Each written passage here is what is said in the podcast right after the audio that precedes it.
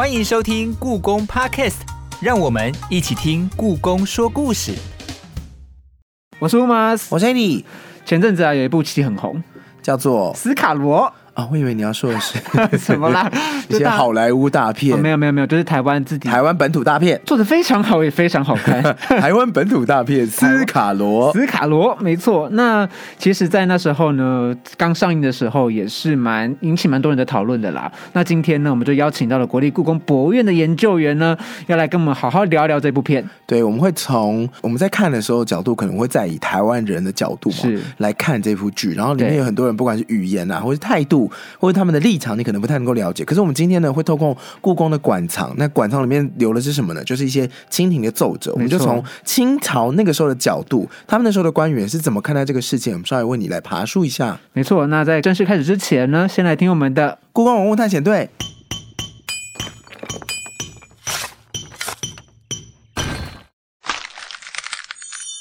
故宫文物探险队热播的台湾原创电视剧《斯卡罗》，描述了清代时期原住民和美国商船引发的罗妹号事件。当我们观看戏剧时，是用现在角度重新观看历史世界，而透过故宫的清代档案文献保存，我们更可以从清廷内部的角度重新观看这一事件。你想过吗？清代的台湾对皇帝来说是个好远好远的地方，当时的官员管理台湾的方式、政府的政策，甚至对谈的内容，当然都是高度机密的。那什么样的官员会调派来台湾？总兵、道台这些职称，他们又有什么不同？本集节目都会为你一一揭秘，让我们一起听下去吧。听完了刚刚的故宫文物探险队呢，我们这一集的主题没错，我们要来聊前阵子非常红的一部台剧，叫做《斯卡罗》。那这个《斯卡罗》呢，它其实里面有很多故事，那其实在这中间呢，也涉及到了很多真正的历史事件啊、文献等等的。所以呢，我们今天呢，就邀请到了国立故宫博物院的书画文献处蔡承豪副研究员，蔡老师，欢迎老师，欢迎老师。嗨，各位好，各位故宫 Podcast 的听众，大家好，我是蔡承豪。哇，老师的开场非常专业，嗯，谢谢，感觉就是已经经验丰富，经验丰富，然后被问过很多问题了，对，所以今天也请接招。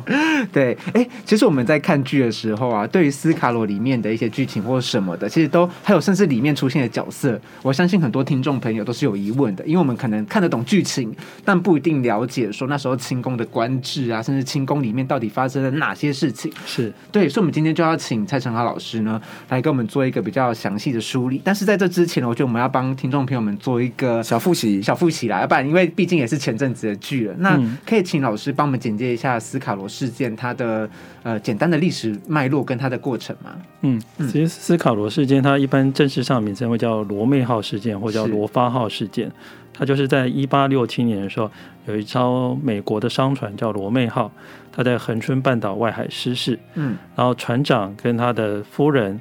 然后还有一些水手们，因为船只搁浅了，所以他就乘着小舟，两艘小舟呢，就到岸上，可是就遭到当地呃廊桥十八社的原住民呢，因为没有办法沟通误解，那就惨遭杀害、嗯、那这件事情呢，在当时美国的舆论引起很大的风波，因此当时的驻美国驻厦门理事李先德、嗯呃、他就来到台湾进行调查，然后他也请求呢当时台湾的官方的两大文武巨头，一个是台湾正总兵刘明登、嗯、一个是台湾道吴大廷去协助。可是呢你也知道，当对清朝官方来讲这是个很棘手的事情、嗯、所以他们就宣称说，这个杀害美国船员 的, 的原住民呢并不在他们的管辖范围内、嗯、那因此呢美国的领事李先德他们就决定说，好，那我们自己出兵去打、嗯哎、结果没想到打了败仗，所以他们还是希望说清朝的官方可以介入。在这两难之间的最后呢，刘明登还是决定率军呢到恒春半岛，那李先德也决定呢呃、要自己去跟原住民进行谈判、嗯、那最后双方虽然没有真的动武啦，对，然后李先德也跟当时的廊桥十八社的、呃、大骨头和多地独呢签下一个南甲之盟，或者算是、呃、原住民跟外国人签下第一个非正式的外交合约，对，来结束这样子。那根据这个合约之后呢，呃，让李先德呢他们也慢慢了解说，呃，恒春半岛这个地方原住民的一些特殊的情况。嗯，嗯那台湾的官方也开始注意到说，这个原来可能不是他们那么关注的台湾的南部半岛，其实有一个很复杂的关系，嗯、所以才展开了很多后续的行动。这个算是一个蝴蝶效应的起头啊。哎，怎么说？怎么说蝴蝶效应？因为李先德他根据这个事件之后，他了解了。呃，台湾恒春半岛的情况，他后来去当了日本的外交顾问，嗯，因此他就建议日本说，那我们可以出兵台湾啊，这、啊就是后来一八七四年的牡丹社事件哦，嗯，啊，根据这个事件之后呢，因为日本人就更加的了解了台湾，而且扩增了他们对台湾的野心，嗯，因此更导致了一八九五年呢，日本来攻打台湾，根据甲午战争取得台湾，啊、所以从一个小小的事件，一路就后来扩散到。整个影响 台, 台湾命运的一个大事情。其实我们在聊斯卡罗这部剧的时候啊，我们知道剧里面啊，它其实我们在呈现一个故事的时候，就是会完全沉浸在它的叙事里面嘛。所以在斯卡罗这部剧里面，其实我们可以看到里面有很多不同的呃。不同的部族甚至不同的位置的人，他们的之间的很多爱恨情仇，譬如说在台汉人，譬如说原住民们，那譬如说呃清清朝他们所派的一些官员等等的、嗯、那其实我们知道说呃，我们看史料的时候，很多时候会有一点像是在看故事的感觉，那其实史料里面有很多更真实的一些东西，所以我想问一下老师说，像是以斯卡罗事件这件事情为我们以这件事这件事情为切入点，我想问老师说，不晓得说像是在清朝啊，对于他台湾他有哪些文献是跟台湾的记录是有关系的、啊嗯、大家听到故宫博物院大家都想到什么翠玉白菜啊，什么西山行旅图这种书画或是器物类的东西、嗯、其实跟大 家, 大家科普一下，但故宫大概七十万件的东西当中呢，大概有六十万件都是图书文献的，就是你把图书文献都拿光的话，那基本上故宫东西就剩没多少了。嗯，那对，其实是最多的一个部门。那台湾被清朝统治过两百多年，那当然会留下很多很多呢跟台湾有关系的文献，包括大家可能最知道，就像奏折啊，哦，或者像一些档案的档册啊，或者官方所修的，就像乾隆皇帝，他曾经平定所谓的台湾的林爽文事件，他就修了一套《钦定平定台湾纪略》，那画了很多铜版画。那故宫还留有好几幅呢，世界上独一无二的清代的台湾地图，嗯，啊，还有甚至于还有一些买来的西洋的版画，还有一些民众捐赠的土地契约。那另外我们大家都耳熟能详，四库全书里面呢，其实跟台湾有关系的东西也非常非常多。那我们随便粗估一下，大家知道呃主持人知道那个台湾最高的大楼是哪一栋吗？一零一，对，一零一嘛，它大概五百公尺高。想打什么对，那如果把故宫跟台湾有关系的档案全部拉开来，一件以一公尺来算的话，那差不多可以拉出大概十座一零一的高度。哇，好多，有这么多、嗯、如果你是个喜欢有心念书的人的话，你大概可以念一辈子都念不 完, 念不完对，所以从里面其实可以挖掘到很多故事。没错没错。哎，老师，我一个小小的，也不是小小的，一个大大的问题，因为我们在看斯卡罗这部剧的时候啊，我们都知道，就是我们就不会演，就是黄建伟就是演一个非常帅的，就是刘明灯总兵嘛。那老师刚刚在你的叙述中也有讲到，就是提到说，哎，就是在那时候在台湾的两大巨头，就是刘明灯跟吴大廷，就是总兵跟道台，他们就已经，因为你说巨头嘛，所以他们已经是台湾官职最大的。因为其实我觉得，相信对很多呃国国高中念上来的，大家会听到就是刘铭传。那刘铭传他是巡抚吧？我记依稀记得是巡抚，所以我一直以为说刘铭就是巡抚这个官职才是最大的。所以这个官职之间他们的关关系到底是什么？嗯，大家一般想到的可能就是巡抚，就是台湾省长嘛，他是最大的。可是实际上这个职位存在台湾只有十几年而已。啊啊，他一八八七年之后才正式有这个职位。那前面将近两百年，台湾基本上是被福建省所管辖的一个府。嗯，嗯当时的单位就是呃省，然后府，然后到县的这个。那台湾是一个海岛，它基本上只是被设了一个府。那理论上，一个府最大的长官，就文官的话呢，叫做知府，啊、嗯，而在四品官左右而已，嗯、并不是很大。嗯，可是台湾很特殊嘛，它以前是呃郑成功郑氏家族所呃的根据地，那清朝花了很多功夫呢，才把它给打下来。然后要不要收复，要不要把台湾纳入版图？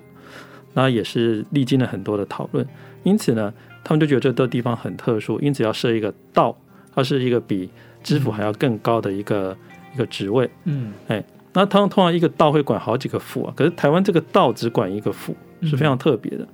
那另外呢台湾因为在海上，那它呢这个地方又有可能成为那个呃，抗清的基地，因此要设一个总兵，是那时候有很多海盗，对、嗯欸，或是他有可能是反清复明 的,、啊、的人等等。那总兵呢、呃？在清代所有的总兵当中，台湾的总兵是统领人数最多的，大概一万人。嗯, 嗯对。那他是正二品，嗯，那道台呢是四品，嗯, 嗯，所以大家可能说，哇，最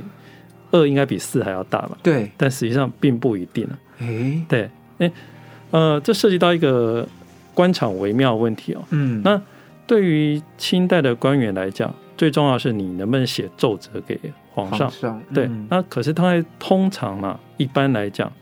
啊、呃，这是比较正式的职位的话，通常就有三品以上的官员，嗯，才可以写信呃写奏折给皇帝，嗯，那道台可以吗？哦、道台只有四品嘛，对，应该理应不行，哎、呃，理应不行。嗯、可是实际上呢，道台他也管了很多钱粮，像大家在思考里面如果有一段有印象，就是说刘秉敦说要出兵，嗯，总兵说那我扣你的军粮不给你、嗯、那你军队去了，那可是没有军粮，肚子就饿了，嗯，所以这两个人之间其实有一个微妙的关系嘛。是，那道台也可以上报告给他的上司巡抚，巡抚也可以写奏折给皇上等等，嗯，因此两边就会有一种微妙的关系，嗯，那这个关系一直要到巡抚这个职位设置之后呢，呃、这, 这两个人才都被巡抚管， 对, 对，所以就看得出来说台湾虽然在当时只是一个府，可是非常非常的特殊，但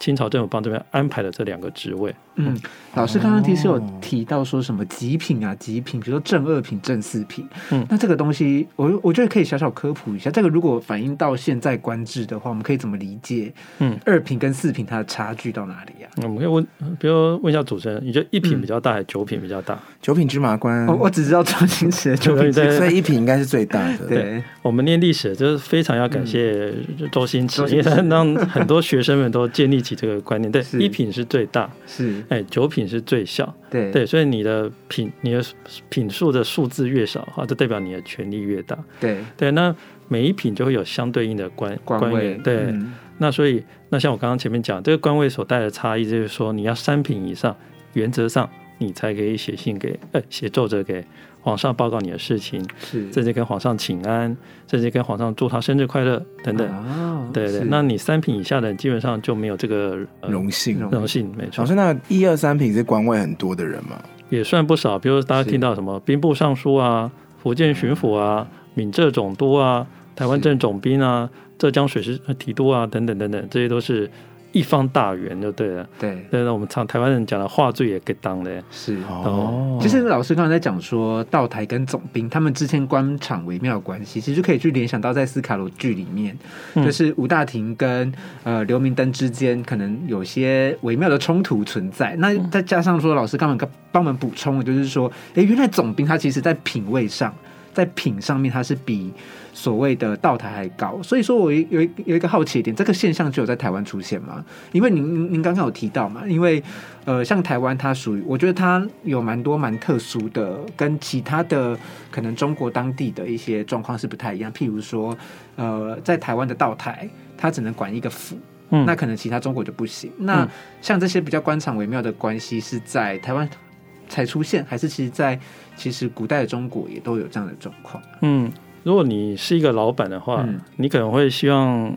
底下的人一起和乐工作、嗯、但是又可能会防止哪个人特别做大、嗯、因此可能就会想说，那我们要设计一些制度让它互相钳制、嗯、那台湾这个情况呃，虽然不是单独唯一在当时清代的各省当中，可是老实讲也算是比较微妙的情况、啊嗯、因为台湾真的情况是比较复杂的，嗯，对，这是其他省份呢比较少见的情况，是，嗯，像是我们提到的总兵跟道台啊，他们都是台湾在地人去担任的吗？还是说其实很多总兵其实 根, 根本就不是台湾的来的？嗯嗯，我们现在如果想到台湾的选举的话，你一定就选举一定要当地人嘛，对啊，因为你才了解我们的状况嘛。对对对，比如你要选台北市长，你就一定要是台北市民嘛。如果你台北市长当到一半说说我比较喜欢高雄市，那你就得先把户籍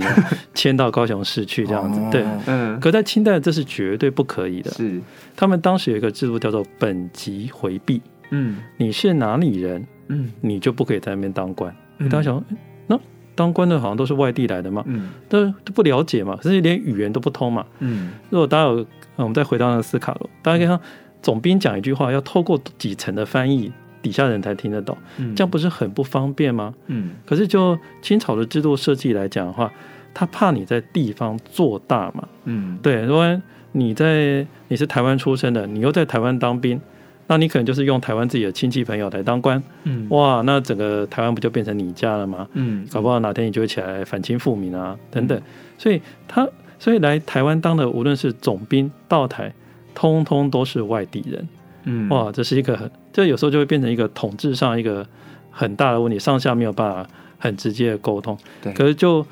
制度设计来讲它就可以防止呢地方有可能会做大。嗯，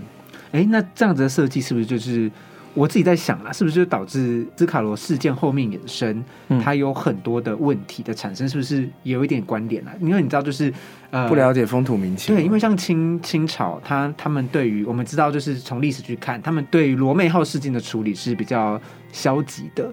那是不是就跟这样子的一个设置是其实蛮有关系的、啊呃、没错，因为来这边的官员都是有任期的、嗯、原则上可能是三年，但实际上很多都当不到三年啊。我懂，我就不要出事就没有事、欸、不要出事，对，没没错，您说的就没有错，就是多做多错，少做少做，不错不错，这很多官员就是这样子，听起来很熟悉呢、啊、对对对，跟现在听起来非常熟悉，就现在职场某种策略好像也是这样子对，那有的他可能只是不得已他被派来的，对、哎，然后有的他可能是很年轻他想要，对，像如果大家在思考当中看到哈，刘明灯就是一个年轻，对啊，对他他刘明灯来到台湾的时候现时年龄大概是二十八岁，嗯，哇，这是人生正要起飞的时候，是，所以他很积极的想要出兵啊去做一些事情，对，他可能像台湾到台湾那个吴大廷，他可能就是年纪比较大一点，四十几岁、嗯、他可能就希望说那可以平安度过就好， 嗯, 嗯对，那当然不完全是这样子，但是往往会扮演说你既然有任期，那你又是派到一个很远的地方去，那等你熟悉快要上手你也差不多要调走了、嗯、或者你可能中间会出遇到很多的情况等等、嗯、所以变成说很多官员的态度相对会比较保守一点，对，但是也有倒过来的，譬如说像我们故宫有典藏一套叫重修台郡各建筑图说，他是一位台湾知府叫蒋元枢，他来说也算是蛮年轻的、嗯、他都在台湾做了很多很多的建设、嗯、因为台湾是一个对清朝来讲相对一个比较新的领土嘛、嗯、反而你就可以有施展拳脚的一个空间，你在那边做越多的建设，可能上面就会觉得说哇你是的确是积极进取的、嗯、将来就可以高升，对，所以像台湾道后来很多人就去当了按察使，就是像副省长、嗯、有人当了巡抚，有人当了尚书等等、嗯、很多人你表现好的话上面的天子都看在眼里，这一步步会把你拉拔上去，是一个很适合写功绩的地方，嗯，没错没错， 嗯, 嗯, 嗯，然后反正就是可以做成绩啦，嗯，对，就是如果你真心想做是有很多可以发挥的空间，没错。那可是像台湾正总兵这个就有一点特殊，为什么呢、嗯、因为台湾是一个海岛，它离福建又很近、嗯、它除了管辖我们一般看到路上在骑马打仗那些 陆, 陆军以外，它另外是要管水师、嗯、可是呢中国的水师人才大概就是在浙江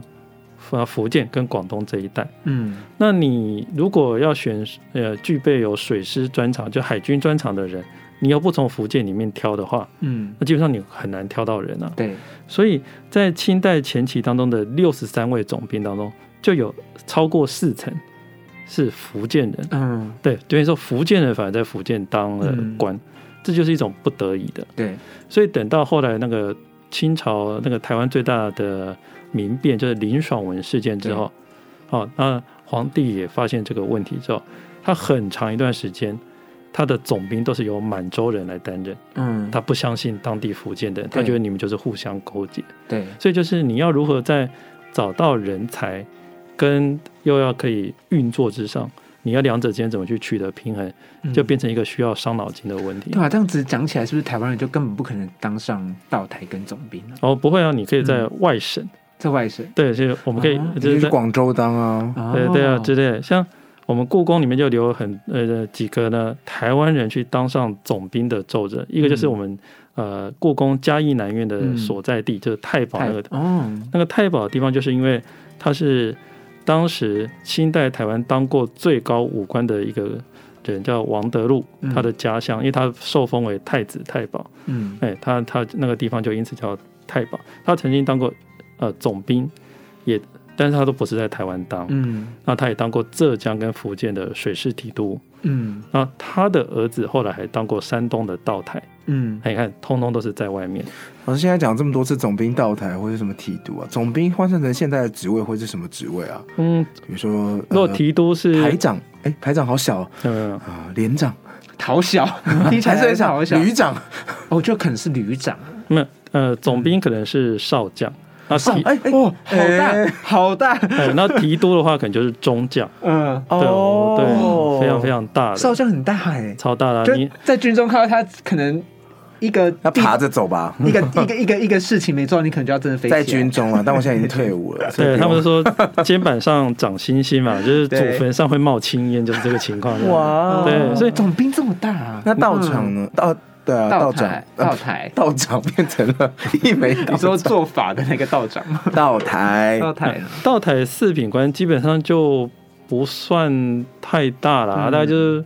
文书职，文书职，对，比省长小一级嘛，嗯、那比县长大一级。嗯、那台湾现在目前没有这样可以比拟，是，对，就是他直辖市。哎、欸，不是不是，他、okay. 他大概就是比县长大了 ，OK， 对，然后比省长还要小，县、嗯、长 plus 啦。台湾现在没有这个职位，大家想象一下。嗯、对，大家可以想象一下，嗯、对，他基本上也不是一个很大的官啦、啊。那的确是会跟少将吵输哎、欸，对，没错。可是没有吧？可是老师刚刚听起来是说，就算你的官阶比我大，可是我要怎么弄你？你又你又反正你又不识字，大概有这种感觉。啊、嗯，有文武会相亲啊，那很多呃文职的道台会觉得武职的总兵其实。呃，学识没有很高，对对，两者有时候会互相相侵，就是会这样的情况。嗯，那老师你在看《斯卡罗》这部剧的时候啊，就是有一点题外话，就是从您研究的文献或奏折当中，或者是甚至是对官阶的表现中，就是呃，《斯卡罗》这部剧它在剧中表现的这样的某一些状态，它是有吻合就是您的研究的嘛？譬如说，在剧中可能刘明灯对于洋人、对于原住民部落他们的态度，以及说清宫内部他们的主流的处理方式，是不是跟剧里面其实表现是一致的呢？嗯，就我们故宫里面所典藏、嗯、后来关于罗妹号相关的档案啊、嗯、来看起来的话，他们大概就是会受到那个时候大环境的限制，嗯，比如称呼原住民就是叫做生番嘛，是。那像在剧里面也想说要把它文明或开化的嘛，嗯，对，当时的人大概会有这样的一个想法，就是说，呃，原住民就是没有被教化过的，所以我们要透过这个事件呢，来让他们文明化，是。哎、欸，这是一个当时一个主流的，但哎、欸，但现在来讲，这是一个。根本是霸凌，哎，不，没有一种互相尊重的文化霸凌的情况等等。嗯嗯嗯、可是，在那种传统呃科举制度或是以天朝为中心的思想之下呢，这样并不算太意外。嗯，哎，剧里面也不算是刻意的丑化这些清朝的官员，就是以以他们的角度出发，他们就是这样理解事情的。没错，嗯、对。那基本上里面还算是忠实的反映的，就是文武之间的内斗、嗯、或是一些。清朝官员对原住民的认识，就觉得说你应该就是被动的臣服我，嗯嗯、对，那你管不了，我就把把它分开来。对对，我、嗯、要么就不要见到你，要么你就是要听我的。对，对嗯、那我们以现在的角度来讲，这当然是有点冲突感。可是，如果我们回到那个历史情境当中的话，嗯、他们可能所受的教育或是所得到的知识，大概就是那个样子。嗯，不过我们现在已经修正很多了。天朝大国，天朝大国。哎，那我想要再问一个额外的问题是，刚好听到生番的话是台语讲切番的嘛？对对，对啊、就是这个样子。哦、我以为写作清番，但生番也是这样念。对、啊、对，切番对，嗯，哎、嗯，他们两当时过去的讲法，对，当时两种，一个叫熟番嘛，是 cook 有煮熟的，对，一个叫生的，对，那但是一个是指他们的。呃，所谓的文明化程度不一样，有没有被教化过？对你愿意跟政府纳税的话，嗯、那你就叫熟番、嗯；那你不受政府管辖的话，那你就叫生番。熟番也有台语吗？嗯，比较少。好像没听过，因为后来都大家都消失了。对啊，对啊。所以有时候故宫会，我们会展览这些档案的时候，就会有些朋友疑义说，为什么你们都要直接展身份这个字呢？我就说，因为清代的档案当中的确只有这样的称呼法，是他们不称呼为原住民，是我们也不可能把奏折给挖起来现代化打叉，就是因为现在、呃、那不行，能在奏折上面打叉叉的只有皇帝、嗯、我们做不到、啊、就乾隆可以做对对对。那老师我问你，就是那在故宫典藏里面它有很多台湾总兵的奏折吗？哦对啊，很多，对，因为总兵是前期当中唯一一个可以写奏折给、嗯、给打小报告的、呃、对。可是刚刚有提到道台也可以，对，嗯，那就是乾隆五十一年到五十三年，台湾最大那个民变事件，就是林爽文事件之后呢，乾隆皇帝就觉得说，哎，台湾的事情原则上呢，台湾只有一个台湾正总兵可以写奏折，当然福建巡抚、闽浙总督或是什么福建水师提督也可以写，嗯，可是在当地居然就这样一个人可以直达天庭。那太危险，只要这个人很容易隐瞒事情嘛，是他就发现说他被台湾的总兵给隐瞒了很多事情、欸、可是道台这个制度又不能变、嗯、那你不可能在那边设一个副省长像按察使什么、嗯、对，那太麻烦，因为你所有公文还要跑到台湾再渡过黑水沟再送回去、嗯、那显显然是没有效率的。因此他们就想了一个方法，他说那你是道台，我给你一个头衔叫加按察使衔、嗯、按察使是三品，就有点像副省长的意思、嗯、你可以呢就可以写奏折、嗯、另外呢我给你加一个头衔叫兵备道、嗯、就说你是有调动、呃嗯、兵力的权力的，是这样子的话所有的事情就不会被一个同有一万人兵力的总兵呢全权给掩盖住、哦、这样子更容易给互相的、呃、制衡。所以可能大家前面会看到、呃、比较早期 的, 的官衔就叫台湾道、嗯嗯、后期的都会叫做按察使衔、啊、台湾兵备道、嗯嗯、大家知道头衔越长就代表他的事情可以做越来越多嘛，是就加一个荣誉会长啊、嗯、对对对，是这种的当里长啊、嗯、他的权力就扩大、嗯嗯、他就可以呢在某种形式上呢互相制衡台湾总兵，然后也可以让比较多的消息可以直接就送到皇帝的面前。老师台湾总兵当时隐瞒了什么事、嗯、比如说他本身呢贪污，嗯啊、会收回扣、嗯、对，比如说你来这边当兵啊就是要好处，因为当时清代的来台湾当兵的人呢、呃、老实讲也是一样，就是几年一调嘛、嗯、他并不是真的说要来这边保卫乡土的、嗯、所以他们很多人可能就是在外面会开娼馆、嗯嗯呃、或者开鸦片馆。你说、呃、他以八大行业半官方的名义在办这些事，没有，就以他个人的身份这样子，然后他是兵嘛，然后是可能是比较低阶的军官嘛，是他地方上不敢取缔他哦，然后你赚的这些钱上面当然也要分一杯羹嘛，嗯，后来这些事情就被乾隆皇帝查出来说，台湾正总兵柴大纪居然是在做这些事情哦，对，他当然非常生气，难怪当那个台湾的民间的力量一起来的时候，台湾的绿营呢是没有战力去跟他对抗的，因为都在做这些、嗯、对这些事情，吃喝嫖赌的事情，对，薪水照拿，但是都在做，而且天高皇帝远啊。真的，台湾真的是很适合天高皇帝远这个字、嗯、对,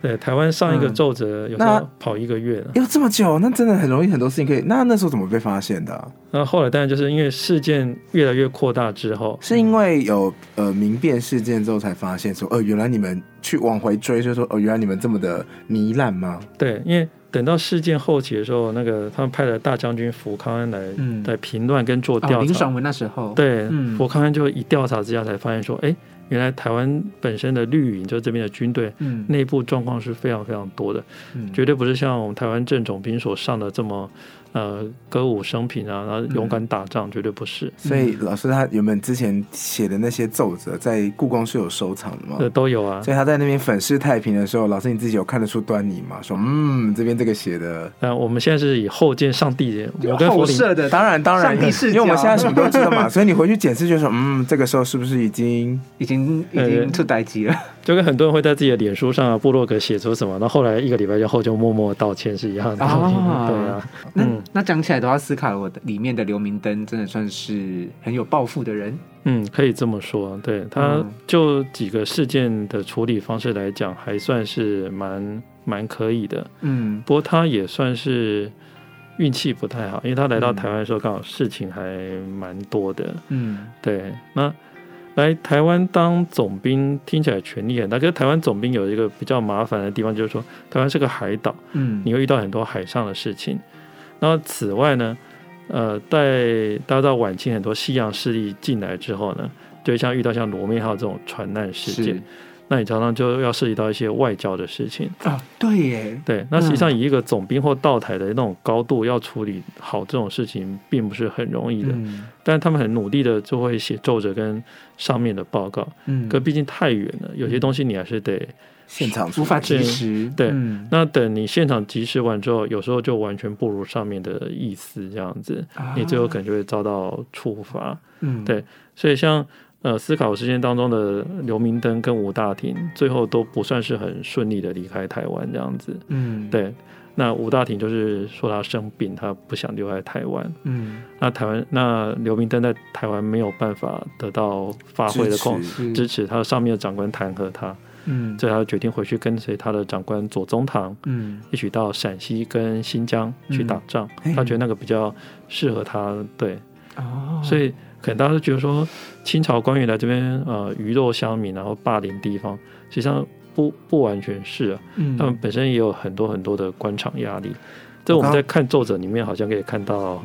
好像很威风凛凛的一面、啊嗯、但是你去看了另外一个参奏他人的奏参奏他的奏折的时候，你会觉得他怎么被骂成这样、哦、官场真是很复杂的一件事情。那这些东西刚好现在都大家都看得到，都在故宫里面、嗯、你只要去时序一排下来，嗯, 嗯，就会觉得说那是一个很复杂的问题啊。宫廷剧啊，老师刚刚提到说，当时来到台湾的兵，其实呃，来到台湾的长官可能都会碰到一些海上的事情。那时候台湾的海上会发生什么事啊？因为距离现在真的有点远，我有点难想象。嗯，比如说呃，如果在西方世纪还没进来之前，可能就是很多海盗。嗯，哎，海盗像最有名的一个叫呃，就是当时的那个海贼王蔡牵。嗯啊、呃，对，就跟我一样姓蔡啊。呃嗯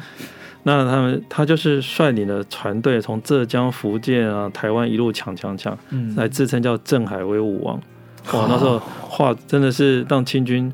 啊烦恼到不行。七武海，对，所以对，呃，七武海是底下他的将领了、啊，他就是海贼王。他、哦、甚至这么厉害、啊，他真的就是海贼王。那他用的是什么？就是枪炮这种吗？对，他有大船叫同安船，他有大船。对，他同安船的图也在我们故宫里面。嗯、对，他就是用这些。他的水师比官方的水师都还要强一阵子、嗯、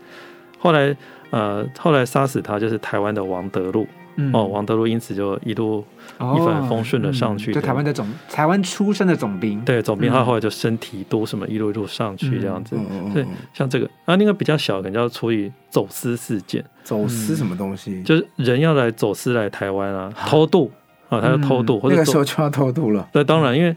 福建山多田少嘛，台湾土地比较多、哦、所以他们就很希望来台湾来这边开垦做生意，甚至像走私盐，盐很贵嘛、嗯、像那个如果大家看思考的那个吴慷仁演那个角色说官盐你是吃的起哦，官盐你吃不起啊、嗯嗯嗯、那台湾可以自己私晒盐，那个盐就比较便宜，虽然比较不好吃、嗯、对，但是至少便宜啊、嗯、就是很多走私跟偷渡的行动正是让啊、这些官员防不胜防，取缔不完、嗯、所以你有很多很多大大小小的事情要去处理、嗯、所以我们在这些很多的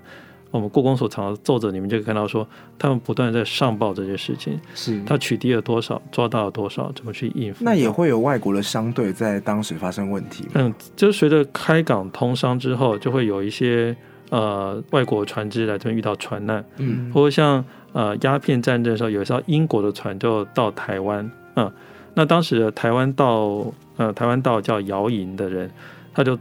抓了一些英国的船员并把他们斩首。为什么？他就说他们是来攻打台湾的、哦、对，可是英国就提出抗议说他们只是商船来贸易的、啊、他们只是搁浅、嗯、路过搁浅、嗯嗯、他应该把他还不是来贸易的，还是不小心不小心的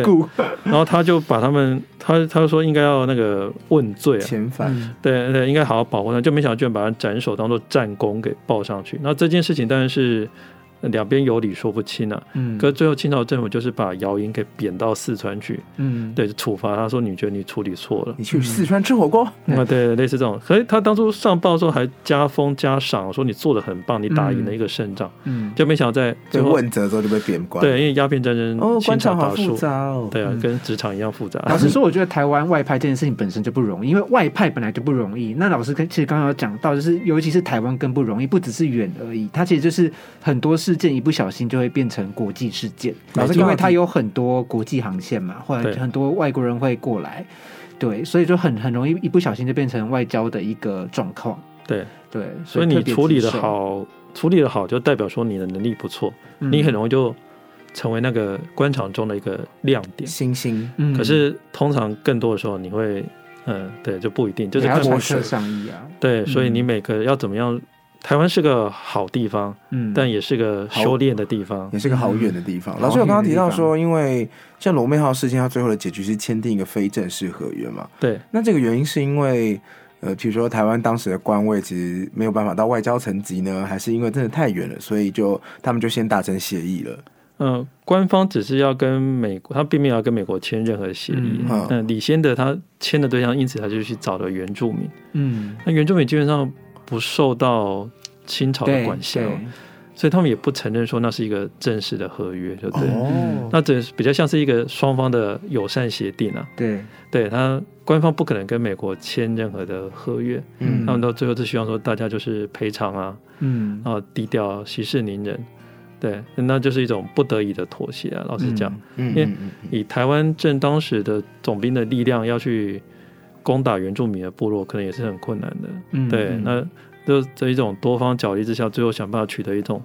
妥, 妥善的那个一个和解的方式，或许是当时一个最好的选择、嗯、但刘秉登后来也有报告，不过他报告但是比较婉转一点啦、啊嗯嗯、对，并没有很直接的说他处理的怎么样、嗯、对，而且我记得是最后那个李先德他们呃，就是代表的洋人的势力那一派是跟只是直接跟原住民签嘛，对不对？对，他是没有在透过清朝官方，没有，对，所以才会是比较非正式的一个备忘录。嗯，对，没错，有类似这种情况、哦。了解。那其实除了我们上述的故事啊，那在故宫里面不晓得有哪些关于刘明灯跟吴大廷的一些资料呢？那当然我们有，我们一定会保留刘明灯的奏折嘛、嗯、对，那吴大廷比较少、嗯、但是我们还有他的传记传报传稿啊，就是、嗯、就是清朝重要官员死掉之后呢，呃，这个如果你官做的够大够重要哈，清朝政府会帮你修修史嘛，修历史，就跟我们现在有国史馆是一样、嗯、因此会把你的资料呢汇集起来，然后送到当时的清代的国史馆，帮你写成传记等等，这些都很原汁原味的。专人写传吗？对，专人写传。我不知道各位的目标是怎么样，像我就很希望那个将来被写进国史里面。那另外我们有一套叫做、嗯、呃遗物始末记，嗯，这是记载呢当时晚清的一些那时候叫洋务运动，或者我们后来叫做自强运动的一些相关的记录等等。但这里面呢，呃，也收录了这个事件蛮多份的奏折，包括我们去年在脸书上揭露一些斯卡罗事件的。基本上原始的史料就是来自于这边，嗯，对，嗯，哦，天哪，我觉得这些奏折资料，其实因为我们在上一季的时候也聊了很多，你是不是在动脑筋怎么进入国史馆？你说我还好了，没有这个梦想，你可能有机会吧？我们可以先进 Wiki 啊，一步一步来。嗯、对对对，哎、欸，我们可以不对不对，我们现在可以自己建 Wiki， 真真的耶！但是那个是国家专人帮你建的那个史是不一样的，没错、哦。我们刚才聊的就是，其实我们。如果是对在现在职场，他就在讲外派这件事情嘛，嗯、就是台湾的总兵跟道台，甚至台湾就是那时候的那些官机都是用外派的方式，其实很辛苦。因为我觉得以前的辛苦是在于资讯传递跟讯息传递上很慢，所以说你要去直接达到上亿的时候，其实都已经间隔一个月两个月了，其实超久。还好吧，如果你现在有可能是清朝的话，可能你会在跟皇帝同一个群组、欸，哎，压力没有比较小。啊、对耶。好可怕！就可能我、嗯、我现在外派，皇帝传一个贴图，你可能就想说是什么意思，就说开会喽。哦，好像蛮辛苦的。嗯、对，好，其实不管是清朝，是各朝的官员，大概都会有这样的问题。像李白啊，就常常想说，我什么时候可以看到长安啊？苏东坡变到岭南的时候，就想说，我什么时候可以回去啊？有的人可能不喜欢，嗯，嗯有的人觉得说，嗯，不要离那个权力中心太远。嗯，老师在呃故宫的文献当中记载关于当时的原住民，那他们使用的，比如说签约或者文字，是使用我们的汉字吗？因为我们现在有一些是可以用罗马拼音的嘛。那他们那些文字记载是用什么记载的？嗯，原则上原住民使用文字的几率并不是很高。嗯、对，那当然有一些叫做新港文书的，就是当时荷兰人统治台湾的时候，他们用罗马拼音教平埔族。嗯嗯。不过那个故宫里面没有。嗯。对，那时候这些字又叫做红毛字。嗯。我们当然故宫里面一些档案会说，呃，原住民会写红毛字。嗯。但那大概在十九世纪后，大概就消失了。哦。所以像刚前面讲南岬之盟，基本上是用英文写。李仙德他们写的，嗯，对，并没有用原住民自己的文字。是，天啊，今天听老师在讲，真的发现就是故宫的文献里面啊，藏的就像老师说的，因为故宫文献真的太太多了。嗯，就老师刚才说说什么十座一零一吗？嗯，那所以在十座一零一里面，其实可以挖到很多很多有趣的故事，尤其是如果我们已经去对照一些知名的历史事件，你更可以去看到当事人的最直接的历史脉络跟处理方式。嗯，对，所以我觉得这件事很有趣。那如果听众朋友们真的想要去接触这样子的一些文献资料，他们可以用什么方式去一探究竟呢？如果你是在早期的话，大概就只能到故宫里面，然后写申请单，我们很快会送出来给你。嗯、所以现在不用那么麻烦了、嗯啊、大家只要上 Google、呃、打一下、呃、故宫的图书文献整合资料库，嗯、哦，马上就可以查到这些资料。你只要去申请一个账号，登进去都是 free 的，你就可以看到、呃、很多很多的文献，但还没有全部扫描完啊。但是你可以先在家里找到很多很多的东西，不花任何一毛钱。你可以先看前两座一零一，对对对，后面还有八座一零一等着你慢慢来爬，这样子一座一零一都看不完。对，如果你有兴趣的话，你可以用很多关键字啊，比如用台湾嘛，嗯，对，这是最基本的。你当然也可以用凤山啊，用嘉义，用诸罗，嗯，对，或者你知道那个名字，比如说刘铭传，嗯，对啊，或者像前面讲柴大纪啊、福康安等等，嗯，大概就可以看到一些跟台湾有关系的事情。是，对，看你想要了解当时的什么。对，是，哇，很谢谢今天老师来跟我们分享这一次斯卡罗。我觉得上次斯卡罗这一部剧，它的后续的一些补充跟历史脉络，透过史料让我们了解说，譬如说当时的呃总兵跟道台是怎么反映这件事情的。我觉得很活灵活现，很活灵活现。就是你刚听总兵跟道台没什么感觉，但听到什么现场 plus 什么什么少将什么有星星，马上懂他们在干嘛。对对，就是、我真的来台湾当官也不见得是件很好的事情啊。像大家知道说，孔子的第七十一代孙、嗯、就曾经来台湾当过道台嘛，我可能不知道、啊、对，孔子不他的下场并没有很好、嗯啊、他这位孔子第七十一代孙叫孔昭慈、嗯、他来的时候没多久就遇到当时台湾的海盗、嗯、当时的另外一场民变叫戴潮春事件、哦哦、就他带着兵匆匆忙忙到彰化去处理、嗯、就都还没有处理好之后就被呃攻进来的那个呃民变军给杀了，孔子的子孙就这样死在台湾，哇！所以来这边当官有时候风险也是不小的。在在彰化往生，对啊，他可能在山东出，在山东出生，在彰化往生，对，知道彰化人就是剽悍，不要惹我。那给你做解啊。好了，我们今天的节目真的非常谢谢我们的蔡承豪蔡老师来跟我们分享斯卡罗事件。那在今天节目之前呢，我们首先要先进我们的听故宫的声音。听故宫的声音，今天的声音关键字是“home”。不论是原住民、汉人还是洋人，清廷时期都曾发生大大小小的冲突。这些事件可能会留下遗憾的记忆，但也可能推动文化的前进。请记得，这些声音都是历史的痕迹。听完了刚刚的听故宫的声音，其实我们听到了刀光剑影，还有枪炮声。嗯，这代表了什么？可能在清朝时期那个时候，刚刚老师有提到，我觉得斯卡罗事件这时候也是一个罗妹号事件，也是一个当时算是一种冲突嘛。那在清朝统治台湾时间，应该有大大小小的，比如说原住民跟汉人，甚至跟洋人之间的冲突。那时候老师大概可以说明一下当时的状况嘛？会不会这种呃像是武装冲突吗，或者是肢体冲突，是不是真的很常发生？呃，在比较传统的社会当中，这些都是很难免的。嗯、对，但当然我想大部分的居民都是安居乐业或者在努力谋生这样子，嗯，可是从呃官方的档案当中一定是有事情才会特别的报告，是对，如果大家今年都风调雨顺的话，那其实没有太多事情要报告，嗯嗯，所以累积起来总会有一个印象说台湾好像当时很乱，欸嗯哦、的确是有这样的事件没有错，但比例其实应该大部分的人还是活得好好的，哦、对，嗯，但在那种通讯不是那么方便，语言也有隔阂的年代，嗯，冲突跟误解总是会很难免的，啊，我大概懂了，就是当你有不不不满意或不爽的时候，你才会留言说抱怨差评一星，可是如果你觉得这个节目很好听的话，你却很少给出五星哦。对，所以最后还是要提醒大家，如果你真的很喜欢这个节目，不要忘了到国立故宫博物院的 Podcast 给我们一些支持、正面与鼓励，五星评价，谢谢。那如果对我们今天的节目内容有任何问题呢，除了五星评价之外，也可以在我们的国立故宫博物院的 Podcast 里面呢直接留言给我们，甚至到国立故宫博物院的粉丝专页上面都可以留言给我们哦。如果对于相关的资料有兴趣的话呢，其实我真的蛮建议可以自己到那个国立故宫博物院的数位的资料库上面直接做查找，都非常方便。好了，我们今天谢谢老师，好，谢谢，谢谢老师，拜拜，拜拜，拜拜。